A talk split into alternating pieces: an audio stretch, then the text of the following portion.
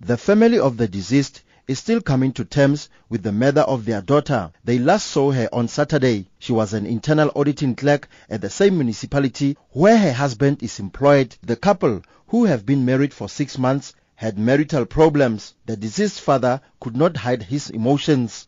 Very bad. Very bad.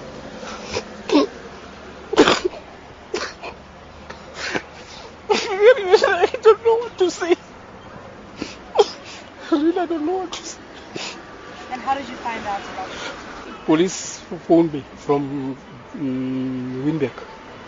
They asked me, where is my daughter? Then I say, she is with his husband. The deceased husband was arrested after a CCTV footage identified him when he was buying petrol at a local garage. The people who stay at the dumping site also saw the suspect burning the body. The suspect, a former councillor, was tipped to be the next mayor of a Free State municipality in the near future. Colleagues at the municipality are said to be affected by the incident. Boitumelo Siage, Tokologo local municipality executive mayor says they are devastated. Uh, we are calling for the community to support the legal processes that has already taken place to allow the process to unfold.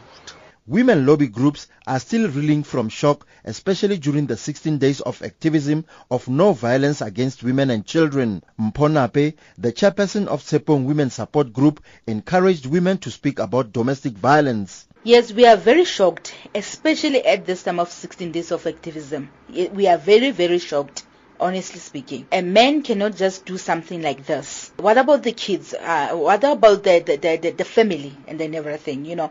Authorities, meanwhile, say the suspect is charged with murder. Ian Khaubepi, Free State Police spokesperson, elaborates. The, the suspect is arrested on Sunday. He's still in custody. He was arrested after we received information that they saw him leaving the dumping site after they, he set a blaze there. After further investigation, we found out that it's a human body there that was burning and the suspect will appear in the Winburg Magistrates Court. Khaubepi says investigations will reveal whether more charges will be added or not. I'm Thabiso Radebe in Winburg.